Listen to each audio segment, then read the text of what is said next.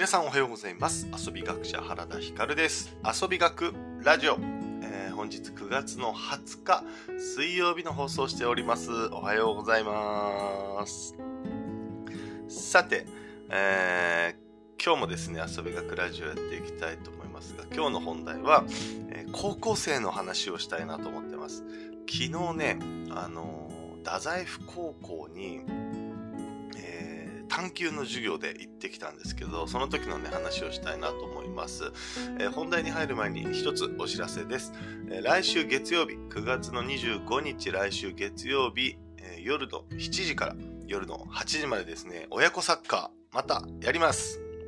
昨日ね、結構 SNS とか LINE の方でご案内をしたんですけど、えー、1回目をね、先週かなはい、あの、やったんですが、めちゃくちゃね、盛り上がって、結構ね、みんな楽しそうにしてくれたので、なのでですね、9月25、今回もやっていきたいと思います。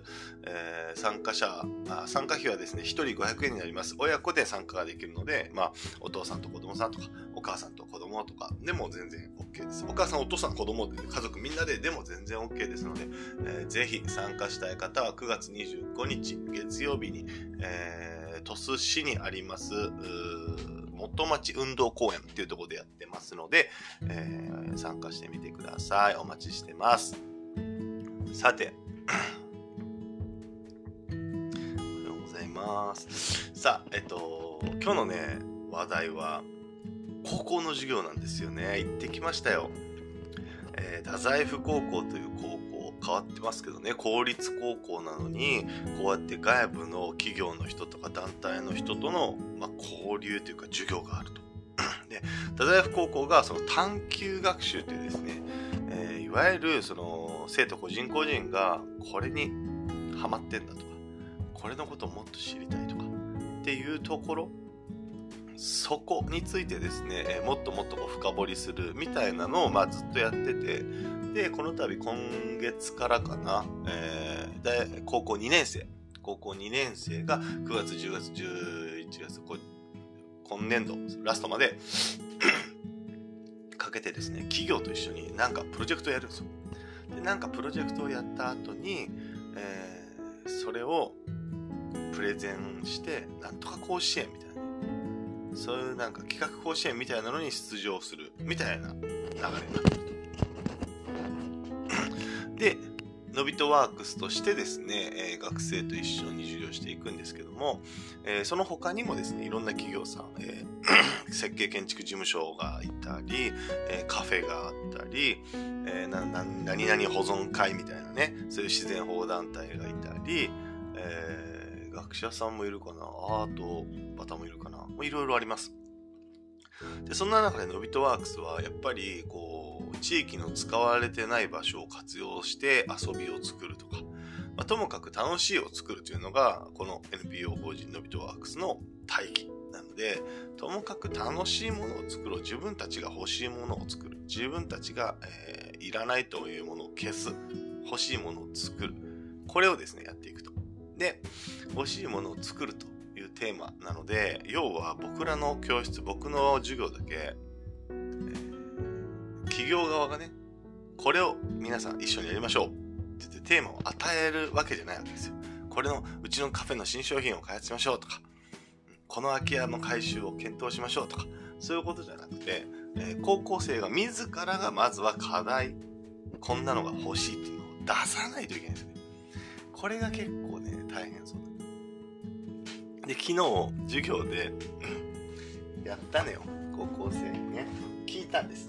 まずは最初さ何でもこのクリエイティブっていうのはストレスから生まれたりねすることもある、うん、あのもっとこうあってほしいみたいな何々したいから生まれるっていうことも多いのでみんなで、えー、最初ね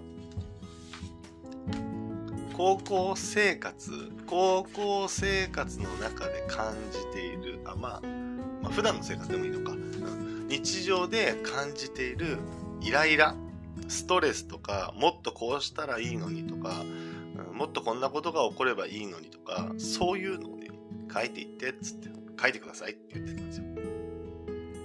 面白いでしょ？そうするとですね、面白いよ。高校生のね、トレス面白いんですよ。何があるかまずね、一つ目。授業が面白くない。その、先生に対してですね、授業面白くない。校則厳しい。校則厳しいもあるの？よ。授業面白くない。校則厳しい。ね。あとは、そうですね、交通費が高い。坂がキモい。坂がキモい。授業って何、一つの話が長い。売店にお菓子がを売ってほしい。スマホを学校で使いたい。太宰府高校の近所の人たちいらん通報ばっかしてきて嫌だ。お金もない。彼氏ができない。彼氏ができないわ、もう。公園が暗い。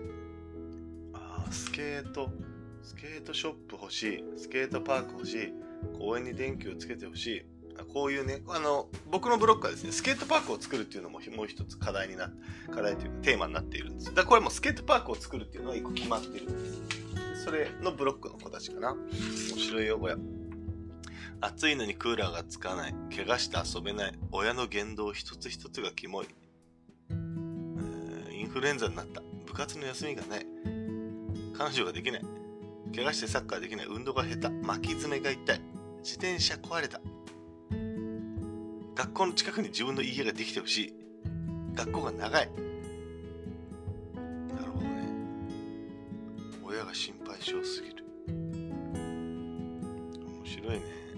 家の中にやたら雲が出るの面白い。あのね、こういうね、めちゃくちゃ個人的なイライラとか、えー、憤りなわけですよ。例えばさ、なんだろうな、あの、要は大人になった時に、なんで信号ここにないねんとか、この街は公園が少ないよねとかうーん、子供向けのサービスが手厚くないよねとかさ、なんかそういう街に対するとか地域に対する課題っていうのが結構出てくるんですよ。だけど、高校生に聞くと、基本的にはこういうふうに個人に寄与することだったり、学校に対してだったりっていうことが多いんですよね。それが分かった。で、やっぱなんでかっていうと、あの彼ら、彼女らに、えっと、普段の生活を教えてくれって僕聞いたんですよ。でそしたら、まあ、僕も高校生だったからそうだったなと思うけど、朝起きて学校行って授業が始まるって、その間ずっと学校に拘束されていて、えー、そして学校が終わった後、部活動をする。で、部活動で夕方までかかる。で、夕方から家に帰る。宿題をする。寝る。次の日学校。この繰り返しなわけですよ。もうほぼ。で、土日あるじゃないのさ、土日も部活があったりするし、で、土日部活がない人たちは限られてる人間の中で、でじゃあ遊びに行こうっつったってね、あのどこに遊び行くのって言ったら、まあ、たまに行くのがやっぱカラオケ、ボーリングとか、そういうのだっていうふうに言ってました。お金がないからね、そもそもそんなにお金がないから、あの遊びにも行けないんだよね。ってなった時に、えよくありがちなのがね、こういうプロジェクトとかでありがちなのが、高校生を地域とつなごうとか、高校生に、えー、地域課題解決を一緒に手伝ってもらおう。若い発想で、とか。高校生のが学校から飛び出してプロジェクトをなんとかとか、こういう理想論があの多くありますが、一つ気づいたのが、高校生はそもそも日常生活下において、地域とのつながりなんて皆無だし、地域での自分たちの所作、過ごすみたいなことがほとんど割合少ないわけですよ。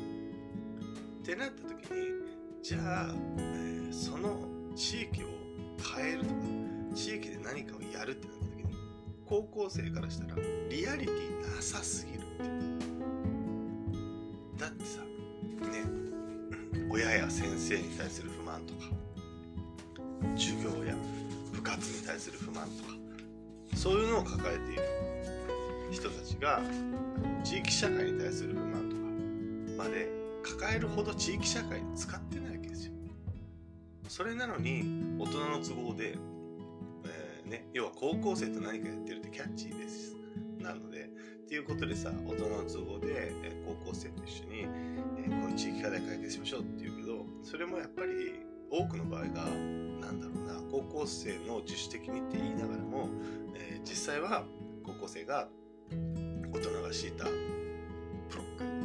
が敷いた立て付けの中で、それを反強制的にやらされていてもちろんね楽しくなって頑張ってやる子もいるんだけどでそれが出来上がった後もそんなに高校生使わないよと。っていうのも結構やっぱり多いなと思いました僕も改めて高校生の生の声彼ら彼女らと触れ合った時に大人から見たらさなんだよそのくだらねえ悩みはとか思うかもしんないよ。ね。インフルエンザになった。部活の休みがない。校則が厳しいとかさ彼氏彼女ができないとか。でも高校生からしたら今 Now なんでね。今のこの、えー、時代、えーと、今この時代今この高校2年生として生きている彼女彼らからしたらめちゃくちゃ重要なこ生の話が長いとか授業がつまんないとか教室のクーラーがつかないとか。一日の大半を過ごしてるからねそれで。めちゃくちゃ大事っすよ。会社員の方が想像してみてください。上司の話がめっちゃ長くて。上司の話が面白くなくて。そんな上司と一日中ずっと一緒にいて。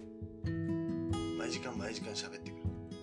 地獄でしょ、ね、高校生ってそういうものだからって言われたってさ。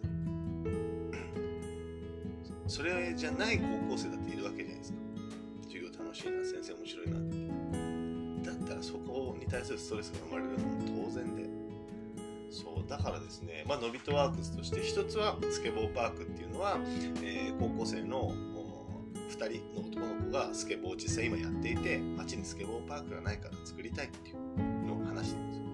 でそのスケボーパークを作りたいって言ってたんだけど太宰府市役所のスポーツ課に相談してですねこの探究授業の中でスポーツパーク作りっていうのをやってほしいって言ったんですけどそしたら太宰府高校のあ違った、えーと、太宰府市役所の方々は、いや、そんな無理だよって。いや、別に授業に出たりとかするのはいいけど無理ですけどね。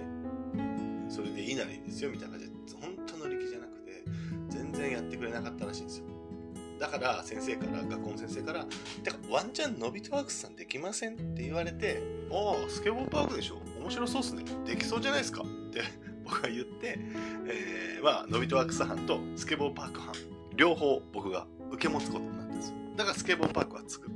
これは高校生、実際スケボーをやってる高校生が本当に欲しいと思って生まれたものなんで、これを僕がね、お手伝いすると。昨日もね、スケボーパークって、えー、どんなのがいるの？みたいな、ボックスがいるとかね、いろいろ教えてもらいました。僕もスケボーね、できないし、えー、スケボーパークでね、なんか、一回行ったことあるぐらいだから、だからね、いろいろ教えてもらって、こういうのを作って、えー、昨日ね、ちょっとね、いやこうワンチャンあるぞみたいな方法をね、見つけました。なのでそれをね、ちょっとね、来週は、えー、高校生のみんなにも共有して、先生にも少し聞いて、ちょっと動き出そうと思ってます。で、もう一個、まあもう一個か二個ぐらいじゃないかな、えー、プロジェクトをね、作ろうと思ってますので、お楽しみに。高校生と今年何をするか。毎週火曜日、えー、まあ、100分、2コマ、5弦6弦。毎週火曜日5弦6弦を、すごくない、えー、行くことになってますので、毎週火曜日は僕、太宰府にいますので、えー、太宰府近辺の方、えー、何か僕と何かやりたい、僕に仕事を頼みたい、えー、という方はですね、えー、火曜日にスケジュールを合わせましょう。はい。ということで、今日は以上でした。はい。高校生の悩み面白いね。どんな風なことができるかお楽しみにこういうね、まあ、遊び学者的にはね、やっぱ全人類遊ばせたいですから、子供を遊ばせたいし、高校生を遊ばせるっていう難易度高いんだなと思いましたね。うん。これは面白いですよ。はい。すいません、長くなりました。というわけで今日も楽しんで遊んでいきましょう。さらば